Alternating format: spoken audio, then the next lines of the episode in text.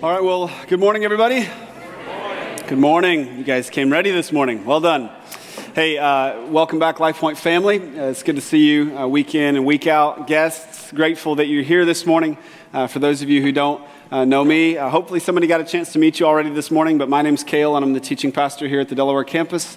Uh, we're grateful to have you with us this morning. Uh, guests, there are some QR codes on the chairs in front of you. We encourage you to pull out your smartphone, point it at that QR code. That'll take you to lpguest.com. You can also just type in a lpguest.com into a web browser, but that's going to have the notes for you that are going to be on the screens this morning, and it'll help you during our time together today. Uh, there's a guest information card there. Please take the 90 seconds it takes to fill that out because we would love to connect with you, not only personally, but online as well. Uh, I'll share more about this in the, in the coming uh, months, but I know it's getting full in here, and so we are uh, in the process of beginning renovation and build out of some of our back space. And so, again, I'll share in the coming weeks, but we're hoping by the end of May to be done with that. And so, into an expanded facility there, and hopefully that'll give us some breathing room inside of our, our space here, because I know it is getting tight.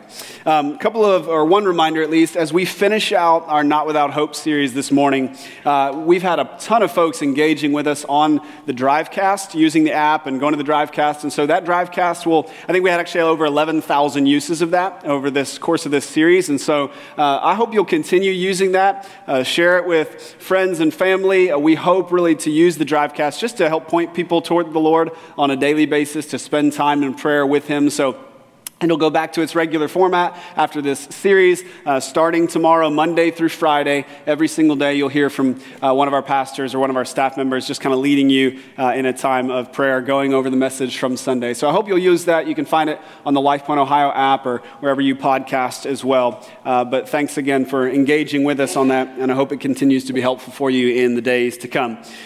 We, uh, as I said, are finishing out our series this morning that we're calling Not Without Hope. We've been looking at this letter that the Apostle Paul wrote to uh, the first letter that he wrote to the church at Thessalonica. The big idea of the series, something we've said every single week, first point there in your notes, is that Jesus is the source of enduring hope. That Jesus is the source of enduring hope. And we've kind of given the same explanation about that every single time. We've said, look, uh, if our hope for the future, if our hope for eternity is uh, attached or tethered to anything other than the unchanging character and finished work of Jesus Christ. And as we'll talk about this morning, the promise of his return. Uh, if it's tied to anything or anyone else, you're going to find that ultimately those things, that anything or anyone else, can and will fail you. Uh, there, there's nothing else that's a source of stable hope like the Lord Himself. If you're attaching it to your career, now you can get fired, you can get laid off real quick. It's happened to people here. If you're attaching it to your kids, right? Your kids are wonderful. But as we're going to see this morning, this morning's a heavy morning. Uh, you could, your kids could be gone. Your kids can leave the house. Hopefully, they do at some point in time leave the house. The relationship could be hurt there. You can't place it. It's not fair to put that expectation on a kid to say, I need you to be a functional savior for me. If it's in your spouse, spouses are wonderful. But we talked about this a few months ago in our series when we talked about the, a season of singleness. The reality is, even if you're happily married, the chances of you and your spouse dying at exactly the same moment are very slim. So at some point in time in your life, you and I, we may face a season of singleness again. And if our hope is attached eternally in our spouse, they can't be that for us either. It's Christ and Christ alone. I did a graveside service just yesterday gentleman in our church whose wife, right, passed away unexpectedly, early. One of the things I was so encouraged in hearing from him is he said, Man, the only thing that holding, that's holding me together right now, I know that she is with him. All right, he was expressing the reality we're going to talk about today in 1 Thessalonians 4 that death does not win, it does not get the final word. Christ does. And as we're going to sing in a little while, I know how the story ends, and we will be with him again. So, my hope this morning as we go through 1 Thessalonians 4, we're going to be in verses 13 through 18, is really a couple of things. Uh, that it is, as Paul says, that will encourage uh, today believers who have lost loved ones. We're in a season of that. I've done more funerals and seen more loss in the last 18 months or so than I have in all the years of ministry before that. But it, that it, this morning is an encouragement to us to look and see well, how does this story end?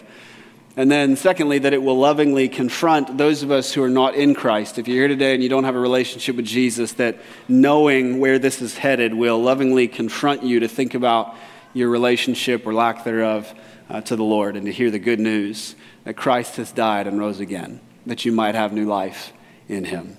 So let's look at it. 1 Thessalonians 4, starting in verse 13. But we do not want you to be uninformed, brothers, about those who are asleep that you may not grieve as others do who have no hope.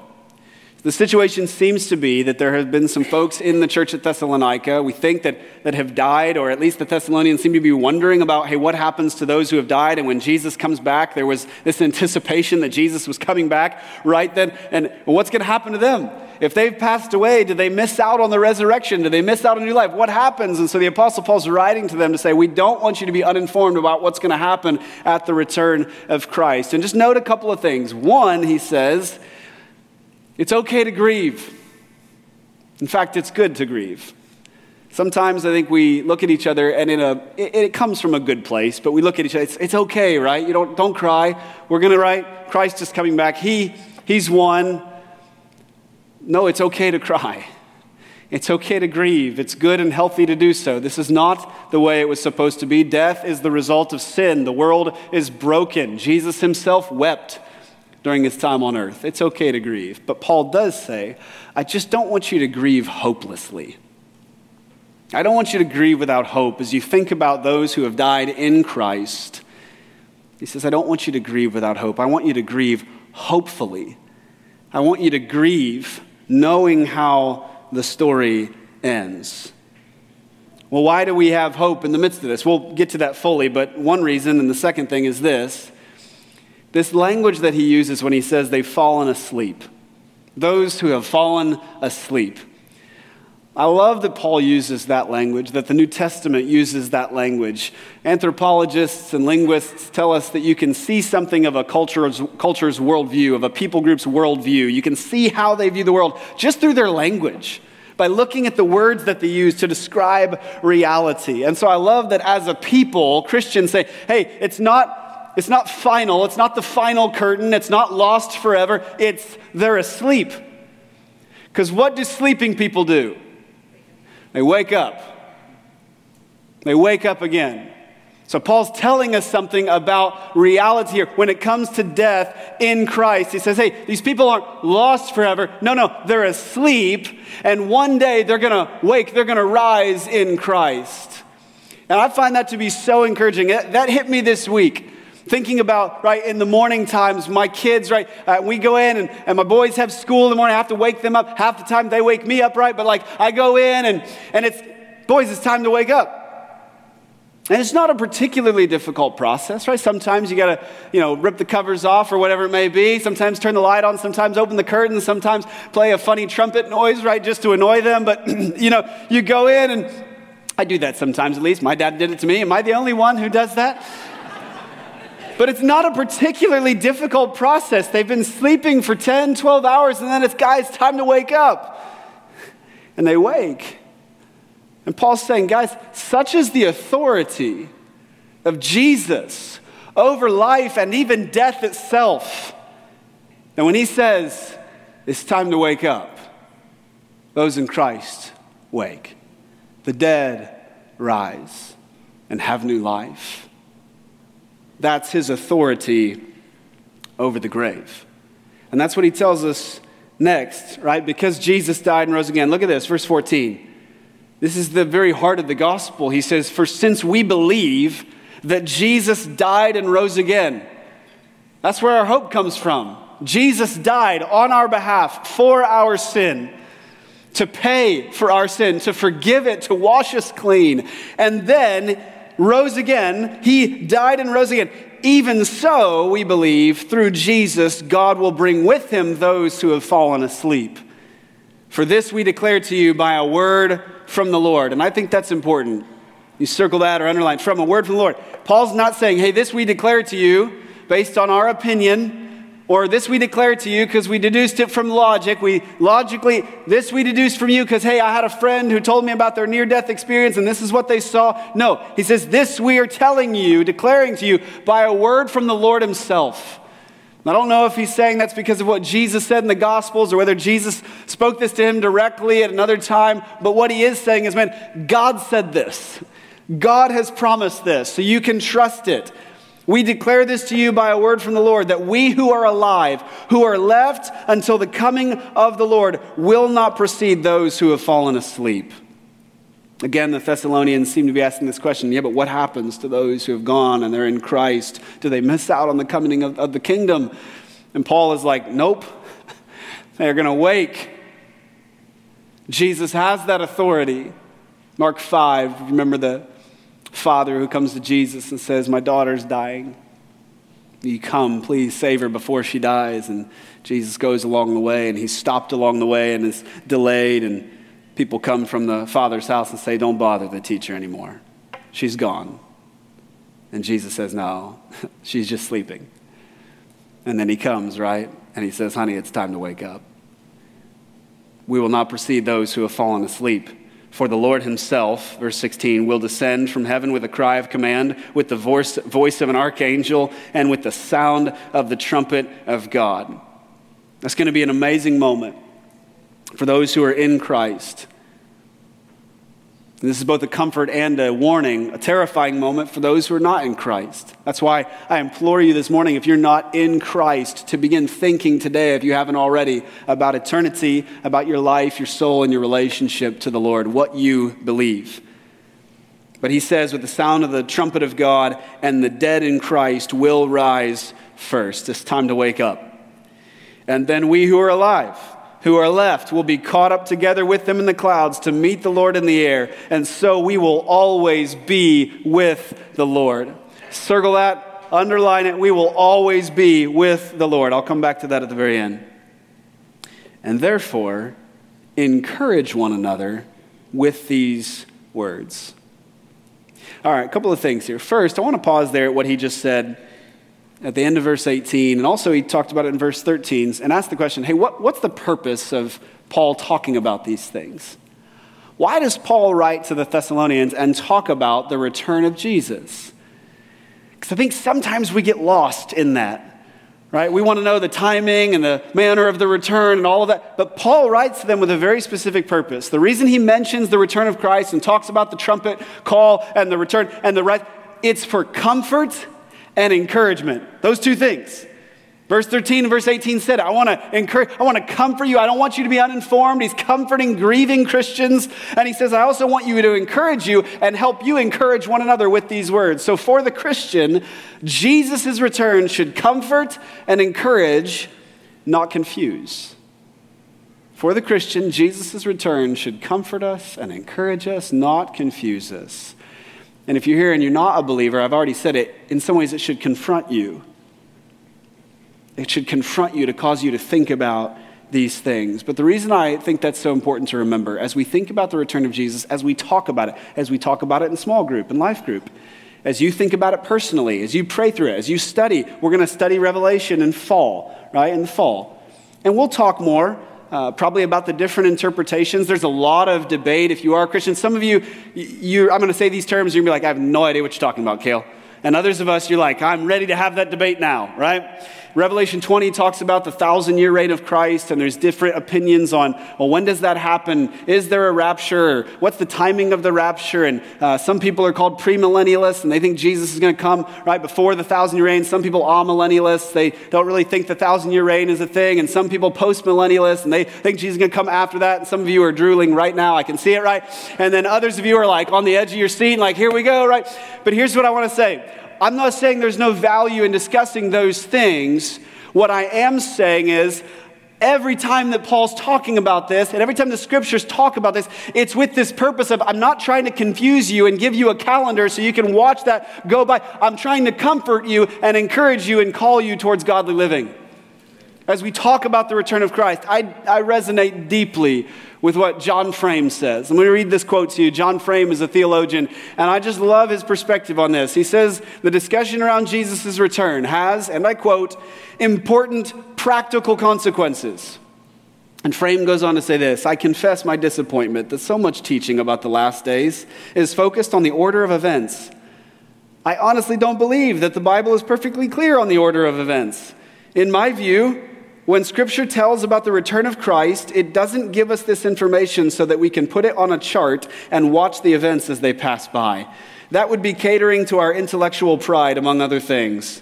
Why then does Scripture have so much to say about the last days? Listen to this so that we can reorder our lives in the light of Jesus' coming. It's this promise He's coming. Live your light, life in light of His return. He goes on to say this So far as I can see, every Bible passage about the return of Christ is written for a practical purpose, not to help us develop a theory of history, but to motivate our obedience.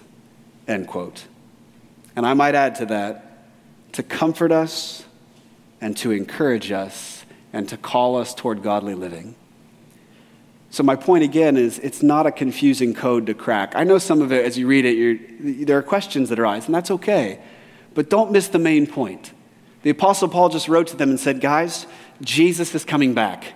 And he's coming back with the cry of command, and the dead in Christ will rise first, and then all of us will be reunited in the Lord, and we will be with him forever. Encourage one another with those words. Keep your eyes fixed on Christ, and we know how the story ends. We will be with him again. The idea is this when you know how the story ends, and you know the glorious nature of that ending, it helps you endure with hope through the darkest chapters. When you know how the story, right? You ever been in a book, right? And you're reading it and you're like, this is all, I mean, it's getting hard. You're like, this is tough. And so you flip to the end really quick and you're like, does this have a happy ending? In a sense, that's what Paul is doing for us right now in the midst of the grief, in the midst of the pain, in the midst of the heartache. Lord, how does this end?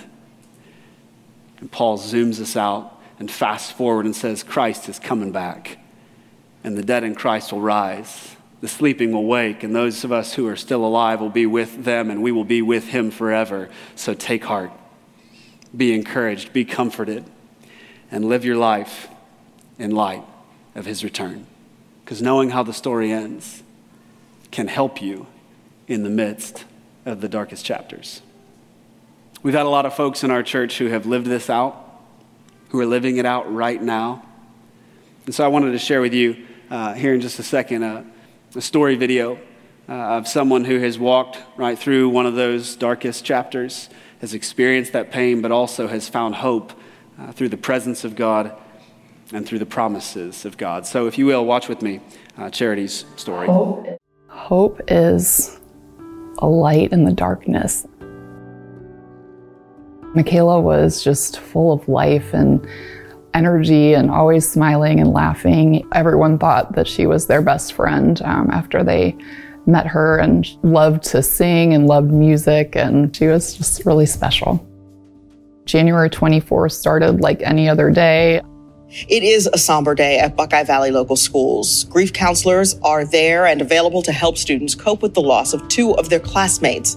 The classmates were killed in a crash on State Route 257. I saw troopers in our work parking lot and I was like, oh man, I wonder what's going on or what happened. I'll pray for whoever that is. Then the troopers came in our front door of the office and asked for me. And they told me that Michaela was in a car accident and that she didn't make it. My world was knocked out from under me, obviously, and looking back, I can see how God was with me every step of the way, even though He felt really far off at the time. Obviously, you know, the pain was just very raw and intense at, at first. I would try to just take walks and and go down the road and listen to worship music. And I couldn't even bring myself to sing a single note. Um, I would just you know, cry the whole time. He, he met me in those moments, and it's not like I heard an audible voice, but I just knew that that he was grieving beside me. People just came beside us to bring food and to bring meals, and um, it's just very humbling to have to rely on people and need people, but you realize that that's how God set things up and how He shows His faithfulness is through people and their love and care. God's definitely just given me a different perspective now that, you know, every day is a gift and somehow I've come to learn in my journey not to ask why me, but um, to ask why not me? He's with us in the struggles and in the heartaches, and um, He will come again to, to deal with suffering and to make all things new, so that when we're in heaven, um, He'll wipe every tear from our eye. And I, I'm so grateful for that, and I can't wait for that day.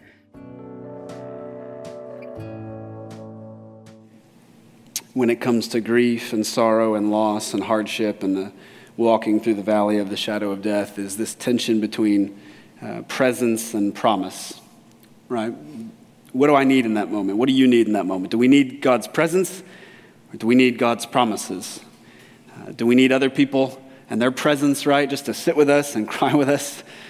Or do we need some information at that point in time, some promises that can help us through that moment? And, and I think you hear, you know, we tend to lean one or the other, right? And I think the answer is both. And I heard Charity say it in the story. She said, Man, God met me there. People met me there, right? Came with meals, sat with me. Sometimes we need people to just sit next to us, cry, and shut up. Right? Job's friends, right? I remember reading, they said they really got in trouble when they opened their mouths, right? They sat for a long time just in silence, and then, then they tried to give lots of explanations. Sometimes we just need people to sit with us and say, I'm sorry, and cry with us. We need to know that from the Lord as well. Like, God, I need to know that you understand. And I need to know that in the valley of the shadow of death, you are with me.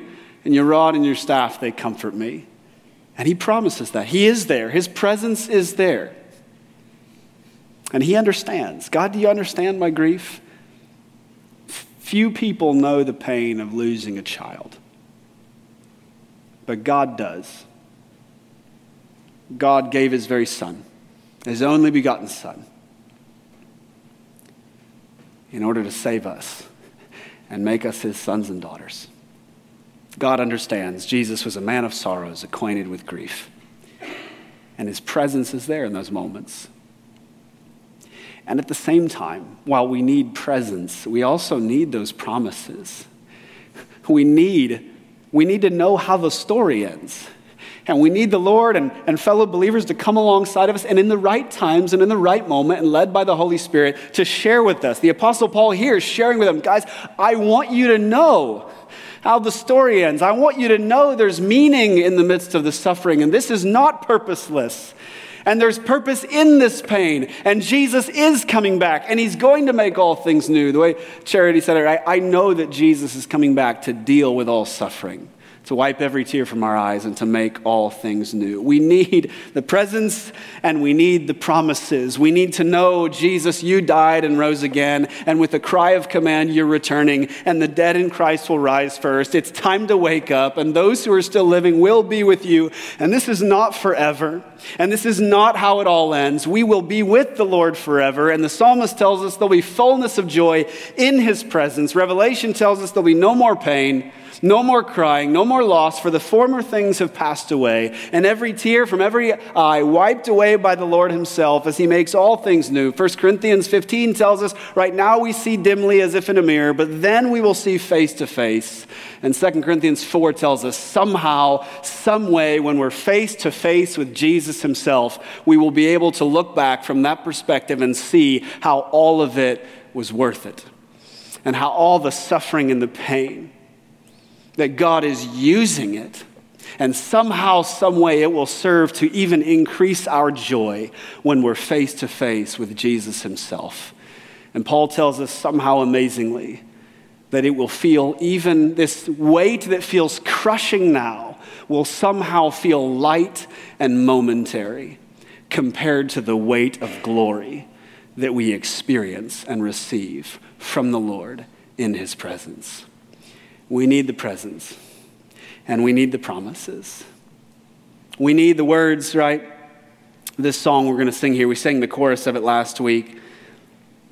But the words of the song say this There's peace that outlasts darkness, hope that's in the blood.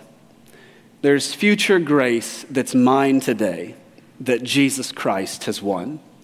So I can face tomorrow, for tomorrow's in your hands. And all I need, you will provide, just like you always have. I know how the story ends. We will be with you again. You're my Savior, my defense. No more fear in life or death. I told you earlier, just to underline, we will be with you again, to circle it, to remember it, to commit it to heart. I think that is the ultimate reason for hope. Jesus, you died, you rose again, we are free, we are forgiven, and one day we will be with you forever.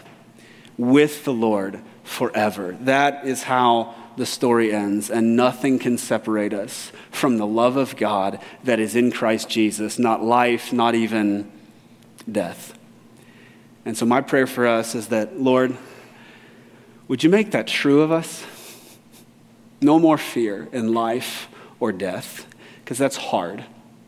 And Jesus, we need your presence and we need your promises. And may that encourage us and may we encourage one another with these words. Let me pray for us.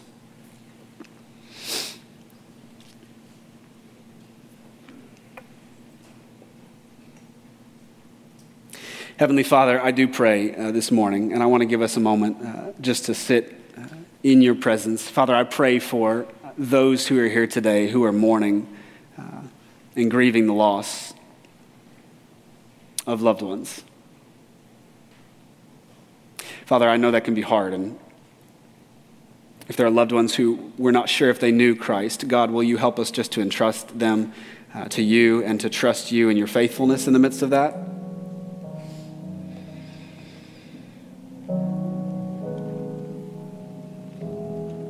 Father, will you help us? Uh,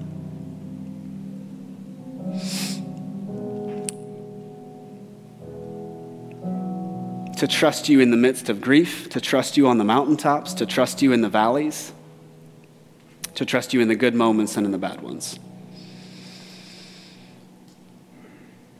Father, there were a number of people I thought about even this morning, uh, mourning loved ones, God, that they know are in Christ.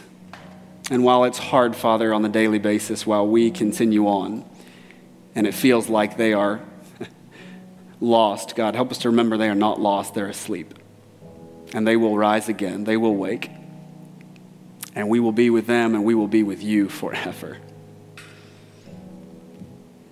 I want to give you just a moment to pray. Let's just sit in silence for a moment. Just take some time to pray. And maybe you're wrestling through this yourself, grieving loss morning, and I would encourage you just to ask the Lord this morning for His presence, for His promises, to come and encourage your heart. And then maybe it's not you personally, but you know of someone in your life group, in your family, in your friend group, maybe someone you're sitting next to. Would you just take a moment and pray for them? And pray God's comfort and encouragement over their life.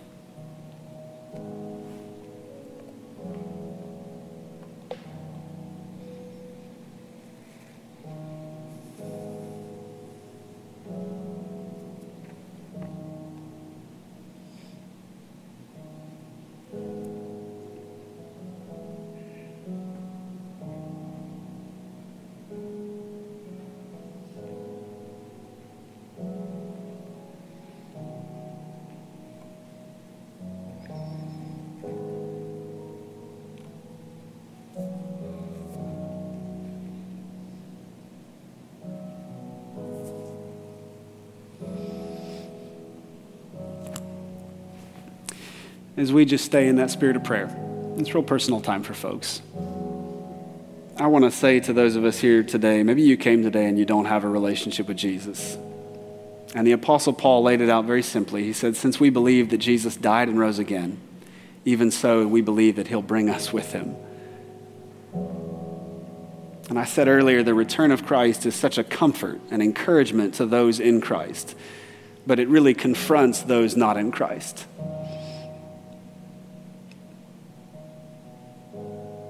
I don't want you, you don't want to meet Jesus when he returns, not under his grace. But the scriptures say that today is the day of salvation. That God so loved the world that he gave his only Son, that whosoever would believe in him would not perish but have everlasting life. So if you're here today and you don't know Jesus, you walked in these doors not knowing Christ, I just want to plead with you. It does not matter where you've come from, it doesn't matter what your family background is. It doesn't matter how messed up your life looks right now. It doesn't matter how deep the valley. And it doesn't matter what you've believed up until this point in time. If today the Lord has opened your eyes and you're saying, I believe Jesus is the Son of God who paid for my sin, and I want to trust him today, that relationship can start now. And I'd invite you just to take a minute and pray. You pray with me, you pray in your own words. Heavenly Father, God, I ask for your forgiveness. And I receive your grace today through repentance and faith. I am turning from my sin and I'm trusting you with my life. And Jesus, I'm declaring today, you are my only hope. Will you save me? Will you make me new? And will you wash me clean and give me a new start?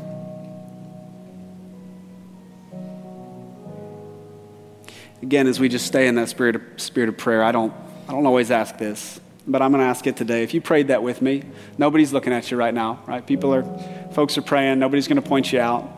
But I would love to be able to pray for you and just know that you took that step today. So would you just slip your hand up if you prayed with me today and you're saying, hey, I want to take that step to start a relationship with Jesus today? Just slip your hand up real quick. You can slip it right back down. You don't have to say anything, do anything other than just slip it up and slip it down. Yeah, thanks. Slip it up and slip it down.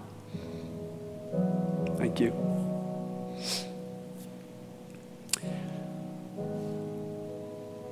Father, once again, we love you.